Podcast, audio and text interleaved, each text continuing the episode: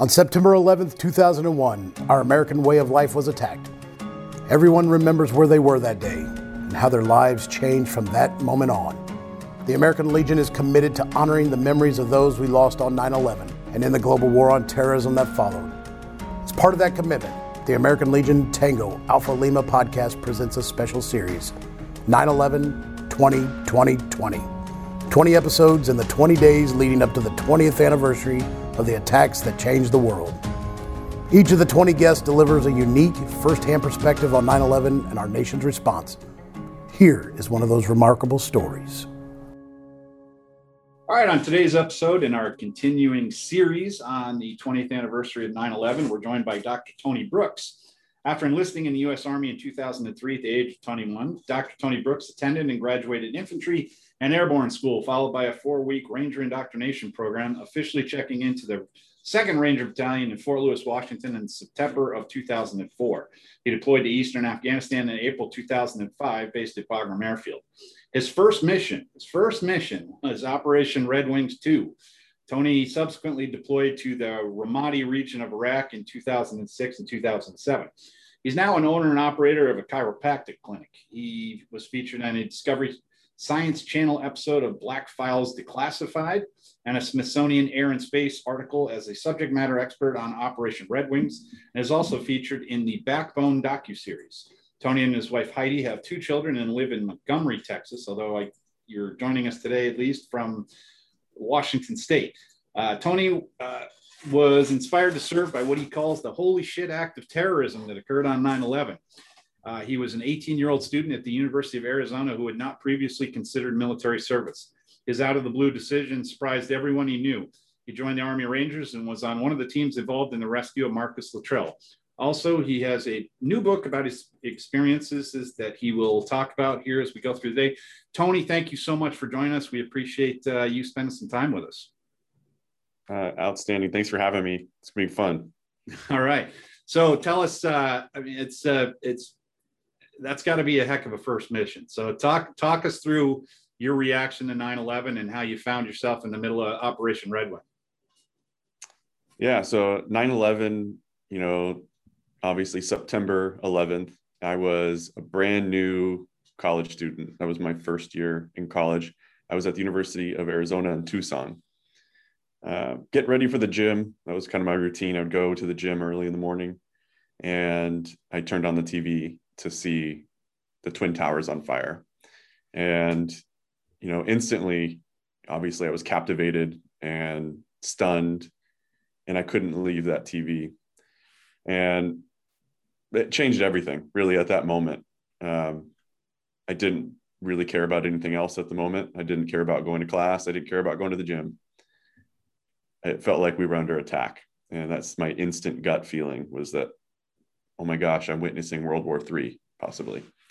And then there was the little, I think everyone's heard of the falling man.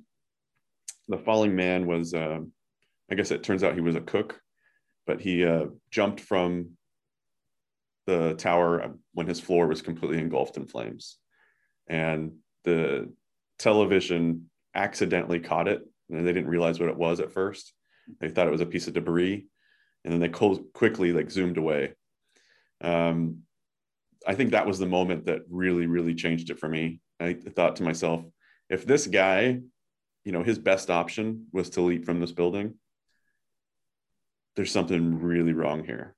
And you know, at, within probably hours, I was calling my dad, telling him, I think I'm going to leave college. I think I'm going to go join the military. And uh, my dad, being the guy that he is, he's obviously, obviously, my dad, very analytical. And he said, "Wait, wait, wait, wait, wait. You, you know, you're in college. You know, you're doing a great job." Which I wasn't, but he didn't know that yet. Um, and he said, "Why don't you wait till your first year is complete and then join the military. And uh, I hemmed and hawed as a typical 19 year old, 18 year old will do. And um, told him, okay, I'll, I'll, I'll, do that. I'll wait the, the year and um, join the military. Well, obviously, we all know how that played out. You know, we went to war in Afghanistan. Uh, an awesome movie came out months later. I think it was one month actually, was uh, Black Hawk Down. And when Black Hawk Down came out, I was one of the first ones in the theater to watch it. And that really inspired me to want to be not only in the military, but a US Army Ranger. And then we had follow on quickly follow on to that. You had Pat Tillman uh, becoming an Army Ranger. So I pretty much had my path set at that point.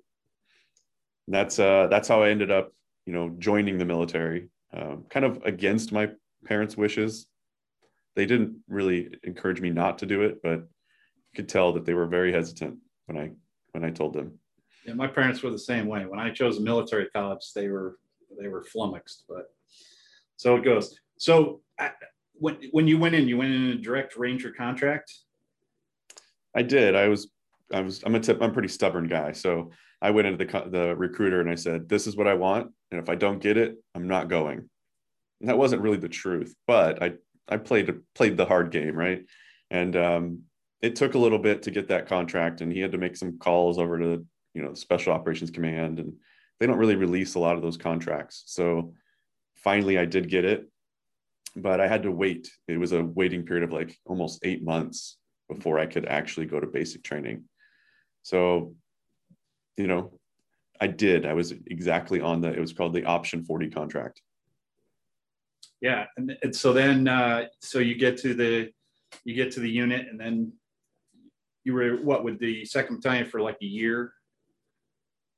Yeah, I got there in September, and we deployed actually in April. Oh, okay. So, you know, it, uh, the training cycles at, at the 75th Ranger Regiment are very intense.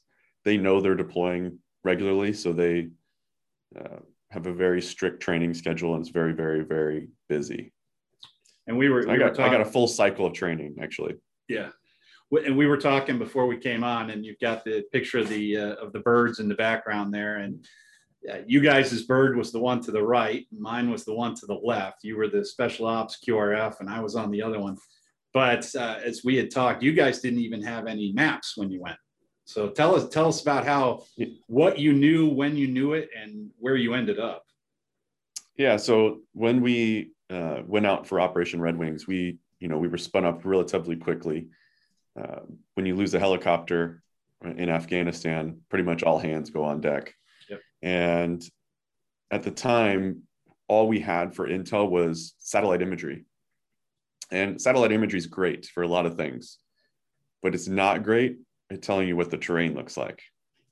And that was kind of our oh shit moment where we, when we hit the ground, we realized we knew it was going to be bad terrain, but we didn't know it was going to be this bad. Um, and it took us almost 24 hours to finally get onto that mountain due to weather and other logistical army things. yeah. So tell us a little bit about what you guys went through with Red Wings. How, how long were you out there looking for Marcus? Um, we were on Operation Red Wings for a total of a week, and we we got there the day after Turbine 33 had crashed, and recovered the entire helicopter and all of the occupants, and then that's when the, that's the first time I heard that there could be someone alive. So it was days into the mission before we even knew someone might be alive. We, after we recovered the helicopter, we fully expected that we were only on a recovery mission, not an actual rescue. So when we got that call that a villager had gone onto a base and and said they have an American, we started moving a lot faster at that point. Um, everyone on the ground was basically at a running pace everywhere we were going the craziest patrol you've ever been on because you can't safely move as fast as we were moving.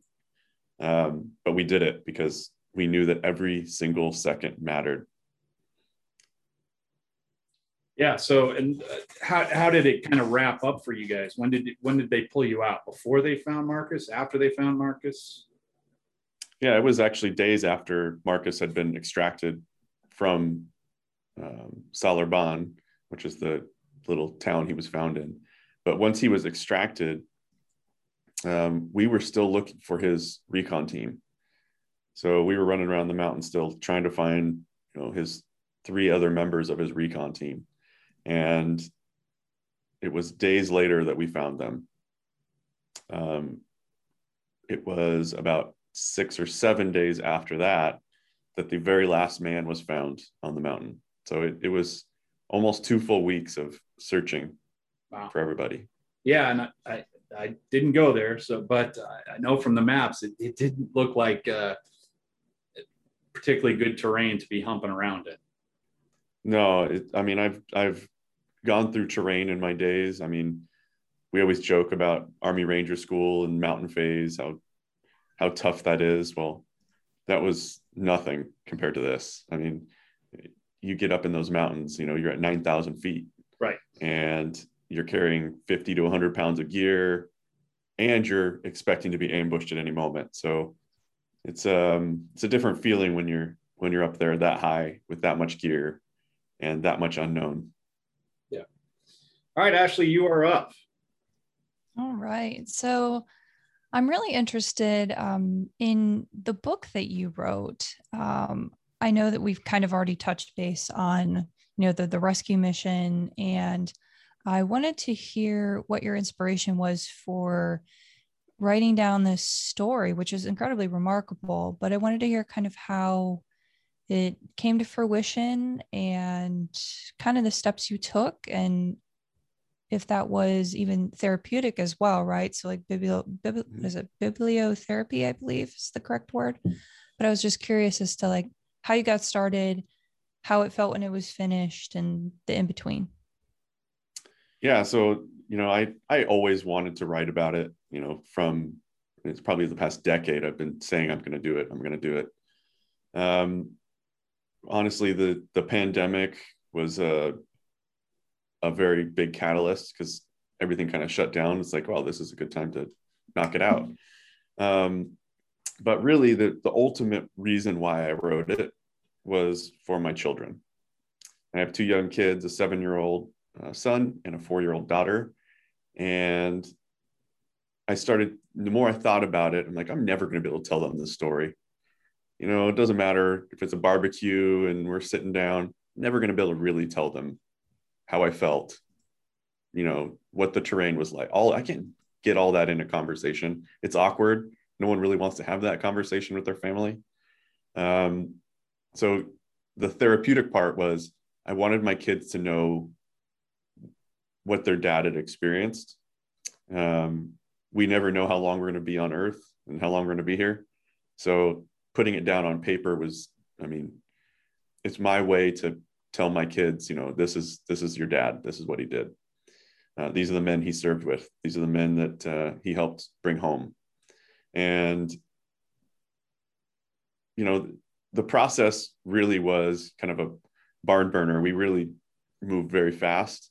I worked with Bob Welch, who is a very seasoned author, an amazing journalist, and he really, really helped me pull the story out of me. Um, you know when you're writing a book and you're putting this stuff on paper it's it's never what you envisioned when you finish. I tried to write this book without talking about myself at all. And bob said you know what? This is this is not working. You got to let the audience know who's writing. Everyone wants to know who's writing the book. So i had to bring in stuff about myself and that's um, not easy thing to do to talk about your your flaws and your weaknesses and um, you know, put it on paper for everyone to see. So everyone knows about my life now. Um, but it was a fun process. I mean, you learn about yourself. It's very therapeutic. I think veterans that are watching this, whether you write a book or not, doesn't matter. But putting your thoughts and your feelings and you know what you experienced on paper, very therapeutic. And to be perfectly honest, I think most people want to hear these stories they don't want to hear necessarily just the fighting stories. They want to hear what goes on in, in the war zone. Well, thank you for sharing. And I do appreciate that as someone who is an avid reader and storyteller. I enjoy when other folks can find solace in, in putting, you know, all of those things that go on in our brains onto paper and then having something as a, a form of legacy as well, not only for your children, but could inevitably become a survival or a page out of your a page out of your book to someone else's survival guide in a way. So I think that's Absolutely. very, very poignant. Thank you. All right, Jeff, you are up. Okay, I am a Marine. I don't do a lot of reading. That's we'll leave that to Ashley and Mark. I did, and I am in Hollywood, so I did see that you are telling the story in various mediums. And you do, when you go on TV, you do have to talk about yourself. So, you talk about these uh, programs, the Discovery, the Discovery Science Channel, um, and uh, Smithsonian Air and oh, that's an article. But can you you talk about the different ways that you tell the story and and what impact you hope that has on people? Yeah, I mean, I I think for me, I'm now I'm considered a writer. Um, I never thought of myself as a writer, by the way, but um, I think putting it on paper is really for me the the best way because you can put more details. You know, I've done a, I've done TV shows, I've done a documentary, and you really have to. They cut you up too much to where you can't really explain things. Where in a book you have endless amount of pages to just keep going and explaining and the smells, the sounds, you know. So I I prefer in writing. Um, I love the cinematic movie as much as anybody else, but I think the book is where where you really learn all the angles of of a story. Okay, so when you were writing when you were writing the book, uh, does because a, a lot of a lot of what I I love to hear from these stories is the catalyst for for everything. And I don't know if you captured um, that 18 year old kid's thoughts and and uh, actions. And are are those things in the book? Absolutely, yeah. So I talk about at the beginning of, the book about how angry I was at at 9/11 and how I school was just I was just going through the motions. I didn't care. There was no there was no passion there. I was I would party and then I'd go show up to class and you know I was a great student. I, w- I was a A student most of my life. Well, I got C's and D's that first year because I didn't care. There was nothing that excited me at school, especially when I knew a war was going on. So I did capture that and I tried to kind of put that across that, you know, even even the best students, which I was at the time, have horrible moments. So if there's a student out there or a veteran who's struggling with school, they probably just haven't found their passion yet. And it's okay. Um, it gets better. Right. So your passion certainly took you on uh, a journey that most will never experience except through your books. So uh, I, I'm gonna I'm gonna probably have to end up reading it. Which happens with these with these guests is your stories are too they're too important to not uh, consume in some way. So uh, so thank you for that, and thank that 18 year old kid for for stepping up because not that many not that many can walk away from college, uh, that lifestyle, and and then go into the military, which is a completely different lifestyle. So that that I mean, we talk about like all of your accomplishments, but that is that's a that's a big, huge one, especially when you're getting information from those that care about you. Uh, that's it's trying to get you to do something different than what is drawing you to it, and that's a pretty powerful, it's a pretty powerful story. So Tony, what's yeah, think, uh, what's up for you next? What uh, what are we? Where are we going from here? I'm actually so funny you mentioned that I was, you know, I said I said I live in Texas, but I'm in Seattle. I'm moving to Texas right now, currently. So, oh, okay. um, my life is rapidly changing. I'm moving from the Seattle area to Montgomery, Texas, and uh, starting a new clinic out there. Um, so I really want to focus on helping veterans. So moving to Texas was a no brainer. A lot more veterans out there, and um, I'm getting into the education uh, world where I want to start educating veterans on how to live a healthier lifestyle.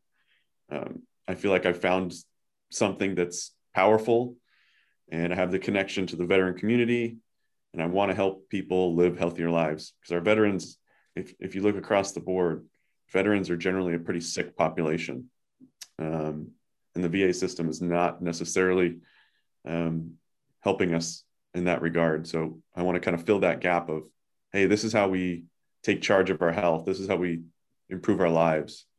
Um, you don't learn that in the service. You, you know, you you get fed your meals and you eat it. I mean, that's really what it comes down to. Yeah, you have to shower in a few minutes and and move on, right? So I want to teach people how to take care of themselves so that they can live a long, happy, uh, fulfilling life after they leave the military. All right, so give us uh, where can we find your book and where can we find out more about you and uh, Operation Red Wing? Yeah, so Leave No Man Behind is going to be available. It is available currently at any major retail, retail bookstore. Um, your local bookstores can get it for you very easily. You just ask them because they may or may not have it in stock right out of the gate. Um, my website is drtonybrooks.com or drtonybrooks.com. You can follow me there. You can purchase the book. You know, I'm writing blogs. I'm out there to help you. So if you ever need a veteran mentor or anything like that, reach out to me. Um, I'm there. I'm there for my fellow veterans, and I just hope everybody realizes that we're all in this together. Absolutely. Well, we very much appreciate your time, Tony. It's uh, it's been great to to hear you talk about this. Everyone else, uh, remember to subscribe to the Tango Alpha Lima podcast on Apple Podcasts, Spotify, YouTube, or wherever you listen to podcasts. And while you're there, review and rate us. If you want to send us feedback, you can comment on YouTube or Facebook. You can send us an email at tangoalphalima at legion.org. We'll be back with another 9 11 story tomorrow. See you then. Tony, thank you so much. Jeff, Ashley, I will see you guys later. Bye. Thank you.